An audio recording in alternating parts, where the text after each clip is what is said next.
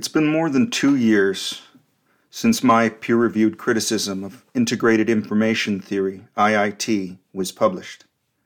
That was my first paper on the temporally integrated causality landscape, an approach which suggested a necessary reframing that might put such theories back on the right track. The response from those whom I thought of as the target audience has been total silence.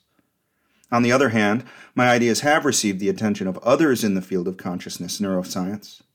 Generally, the TICL has been well received by those who have taken a close look at it, at least those who have made themselves known to me. My guess is that Giulio Tononi and his colleagues have not even read my work.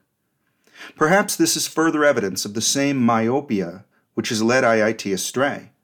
If its protagonists are unable to see the glaring flaws in their own theory, they are unlikely to appreciate the valuable insights in mine. Moreover, I am aware that my knowledge is limited, that the TICL is in need of further development and perhaps even overhaul. To the extent that my reasoning and intuition are leading me away from the truth, I am in want of correction. I mean this in both senses of wanting. To that extent, I am in want in the sense that I am not living up to the best standards and expectations, and I also want very much to fix that. I came across a paper which is critical of integrated information theory in some of the ways that I have been. The paper is called The Integrated Information Theory of Consciousness A Case of Mistaken Identity. The authors are Bjorn Merker, Kenneth Williford, and David Rudrauf. For our purposes, I'll call it Merker et al. In many ways, this paper represents a better, more thorough attack on IIT than I was able to put together. My own work differs in that I focus on the failure of IIT to represent temporal continuity, and secondly, I offer the structure of a solution. In Merker et al., the authors begin, quote, Giulio Tononi's integrated information theory, IIT, proposes explaining consciousness by directly identifying it with integrated information. We examine the construct validity of IIT's measure of consciousness, phi, by analyzing its formal properties, its relation to key aspects of consciousness, and its covariation with relevant empirical circumstances. Our analysis shows that IIT's identification of consciousness with the causal efficacy with which differentiated networks accomplish global information transfer, which is what phi in fact measures, is mistaken. This misidentification has the consequence of requiring the attribution of consciousness to a range of natural systems and artifacts that include but are not limited to large scale electrical power grids, gene regulation networks, some electronic circuit boards, and social networks. Instead of treating this consequence of the theory as a disconfirmation, IIT embraces it. By regarding these systems as bearers of consciousness ex hypothesi, IIT is led toward the orbit of panpsychist ideation. This departure from science as we know it can be avoided by recognizing the functional misattribution at the heart of IIT's identity claim. We show, for example, what function is actually performed, at least in the human case, by the cortical combination of differentiation with integration that IIT identifies with consciousness. Finally, we examine what lessons may be drawn from IIT's failure to provide a credible account of consciousness for progress in the very active field of research concerned with exploring the phenomenon from formal and neural points of view. Unquote. Consciousness was the mystery which compelled me to become a neuroscience, neuroscientist in the first place. As my doctoral training was coming to an end and my postdoctoral work was beginning, I turned my attention from a more informed vantage point back upon the problem of consciousness. Catching up with the field of consciousness research and theory exposed me to global neuronal workspace and critically to IIT. I soon came to admire the approach IIT had taken. To begin with the certain phenomenological features in as simple and precise a manner as possible, and then to discover their correlates in the functioning of the brain. I now had a fairly strong education in the structures and functions of the brain, along with a range of technical literacies that would enable me to understand the relevant bodies of evidence. I was now able to evaluate the problem and its proposed solutions with something like rigor. At the same time, I wanted to avoid being captured by the pre existing frames that had been established in the field, so I got to work developing a comprehensive framework of my own. I used an approach similar to that taken by Tononi, which is to begin with the phenomenology, to place that on the left side of a nascent equation. I narrowed down the essential features of consciousness as occurs in the human mind to five. I said, as I have shared with you many times before, that human consciousness is a unified composition of contents. The contents are specific and meaningful, and they exist from a point of view. Human consciousness is continuous in time, it is limited and coherent. Each of these statements can be clarified and described as I have done in prior episodes. In fact, I have done entire episodes of this podcast on each of those features independently and in many combinations. I believe these to be more or less exhaustive. So the left side of my equation is pretty well in place. The phenomenological description is situated. As, as for the right side of the equation, we have countless studies to draw upon. There's a lot of agreement in the field about these studies, which give us a pretty good body of shared neural correlates of conscious states and their contents. So, what is the physical relationship between the phenomenological characteristics of the mind and the neural correlates in the brain? How do we make this a true equation, one with an equal sign in bold occupation of its center? IIT, I think, does this incorrectly.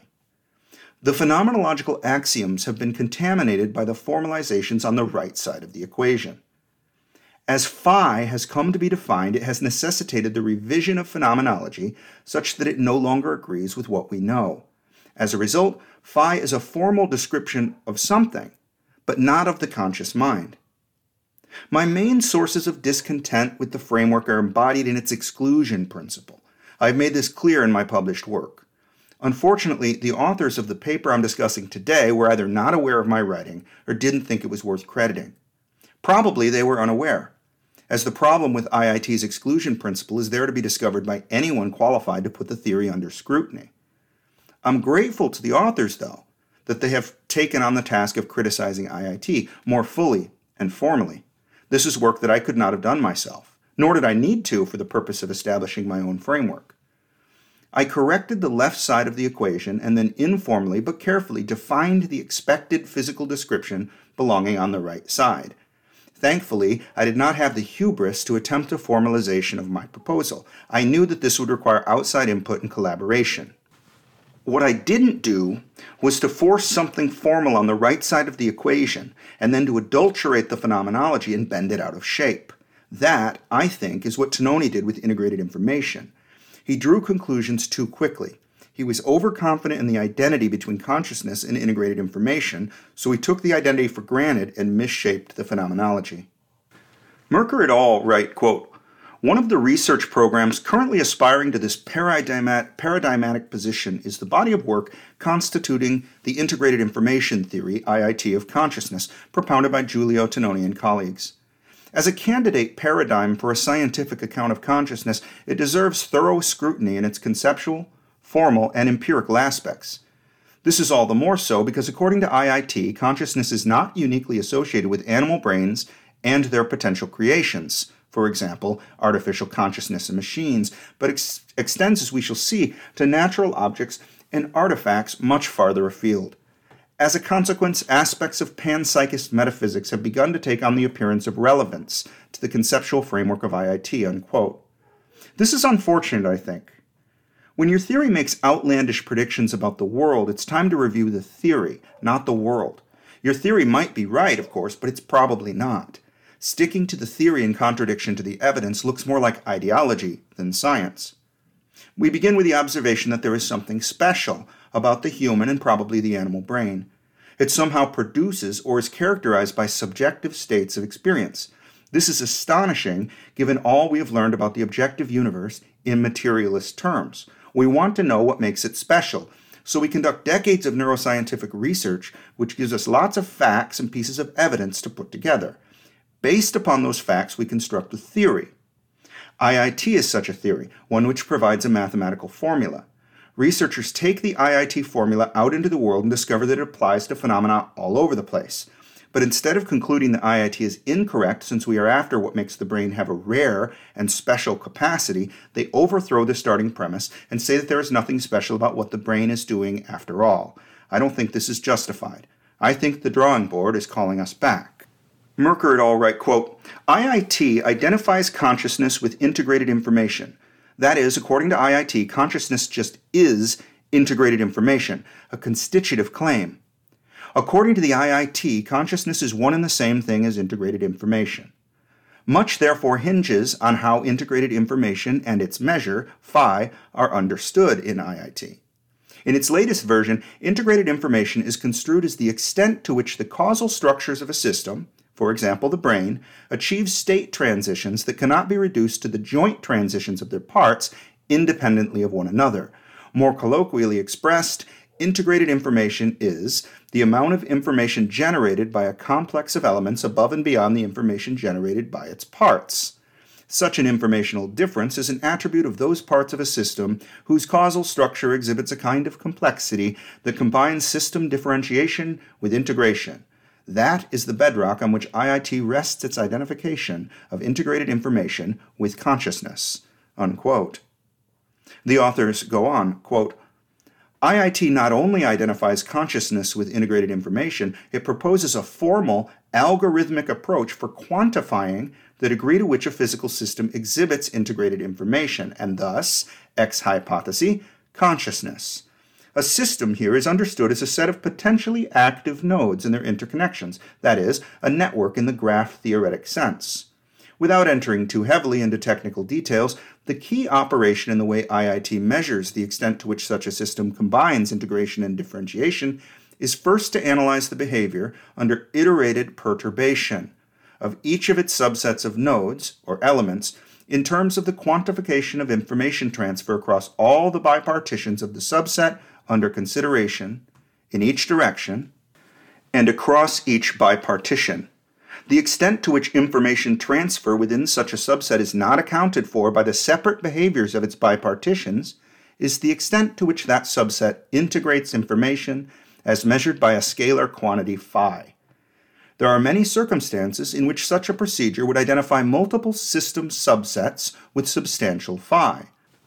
On IIT's identification of consciousness with integrated information, this would entail the coexistence of multiple consciousnesses in a single system at a given time, rather than a single, unified consciousness as phenomenology and parsimony considerations would seem to dictate.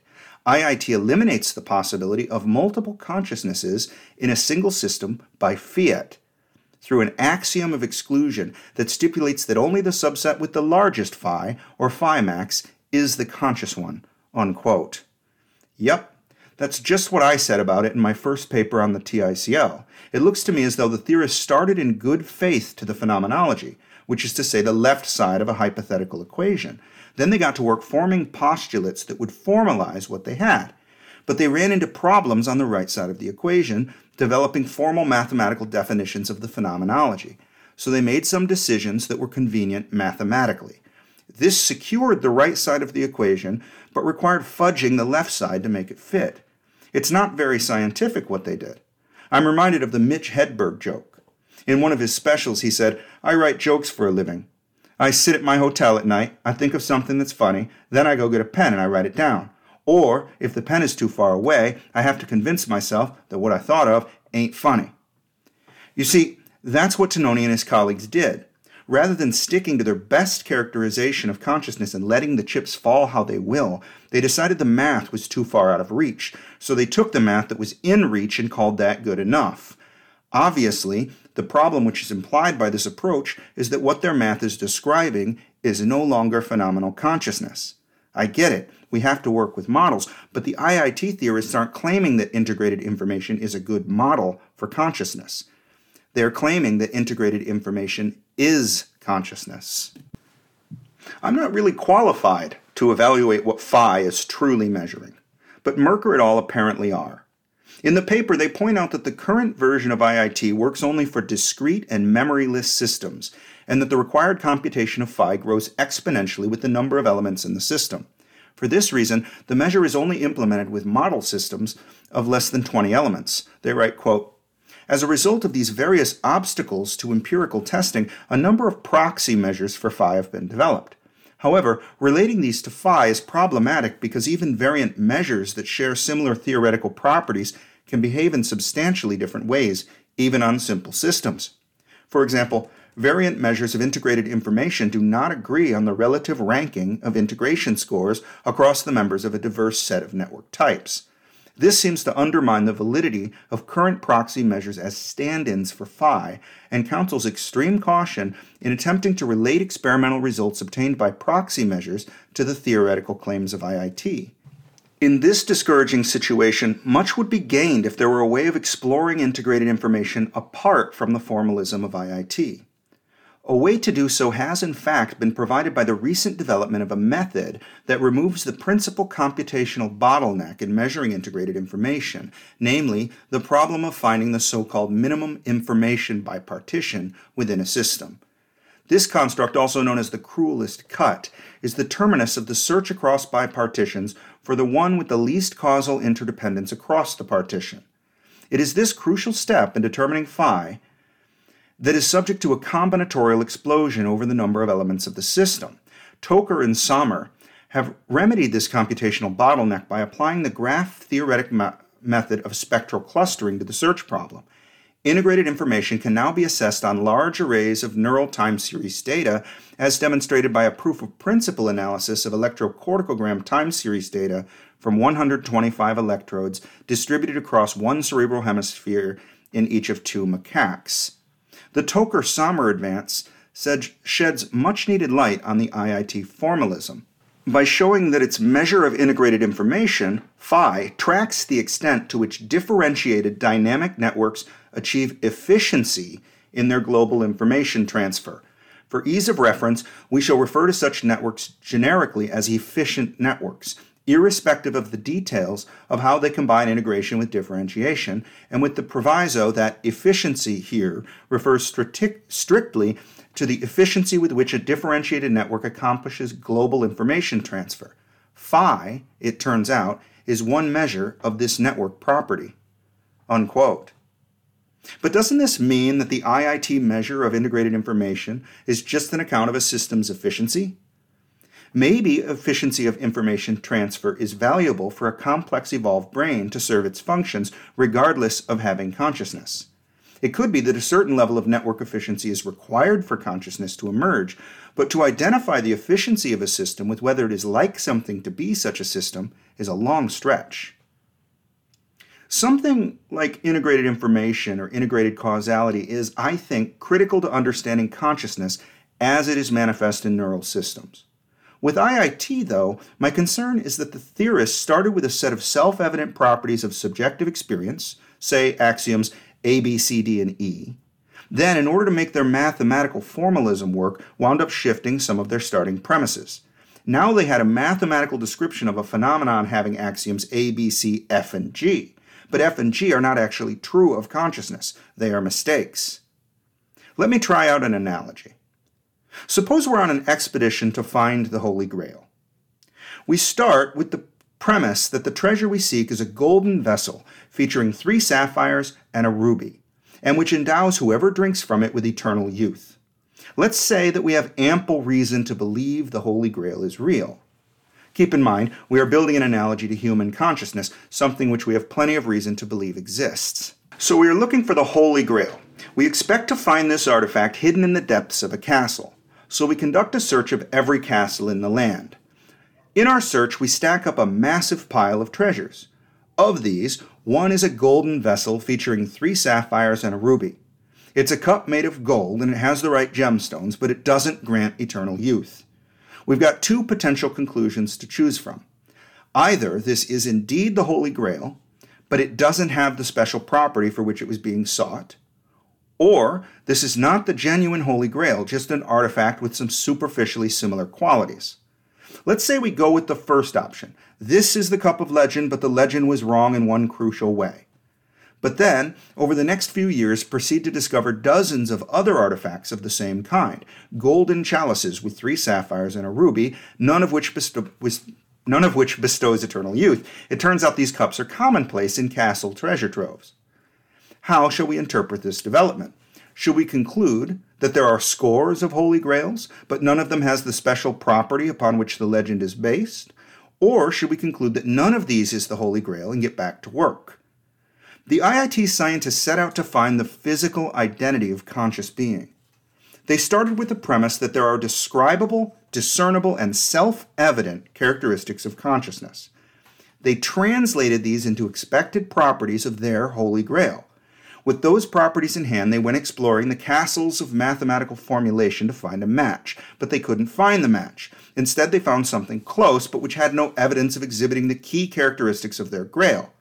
They had two choices either redefine what the Grail's properties are to fit what they found and insist on calling it the Holy Grail, or accept that what they found in the castles of mathematical formulation, those heaps of interesting artifacts, did not include the Holy Grail. Tough call, maybe. Perhaps consciousness is the kind of formulation they found and doesn't really have all the characteristics we thought. But then, the mathematical formulation showed that consciousness occurs in data servers, and social networks, and thermostats, and fish finders. In other words, what they were labeling the Holy Grail turned out to be a commonplace artifact. But even with this discovery in hand, they continue to stand their ground. Consciousness here, there, and everywhere. That's actually the title of one of the papers in the IIT literature. Perhaps integrated information, as quantified by phi, is nothing more than a correlated phenomenon, a measure of the efficiency of a complex nervous system.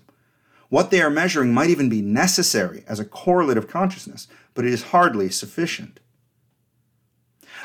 There are a lot of fine soldiers out here in the kingdom, with a deep and abiding interest in this quest, with skills and ideas that could be brought to bear upon its fulfillment. We all want the Holy Grail to be found, and we all want to play our part. But I'm not waiting around to be knighted by the king. I'll do what I can from the countryside. Meanwhile, half of the round table appear to be tilting at windmills. Perhaps that's to be expected. After all, Camelot is a silly place.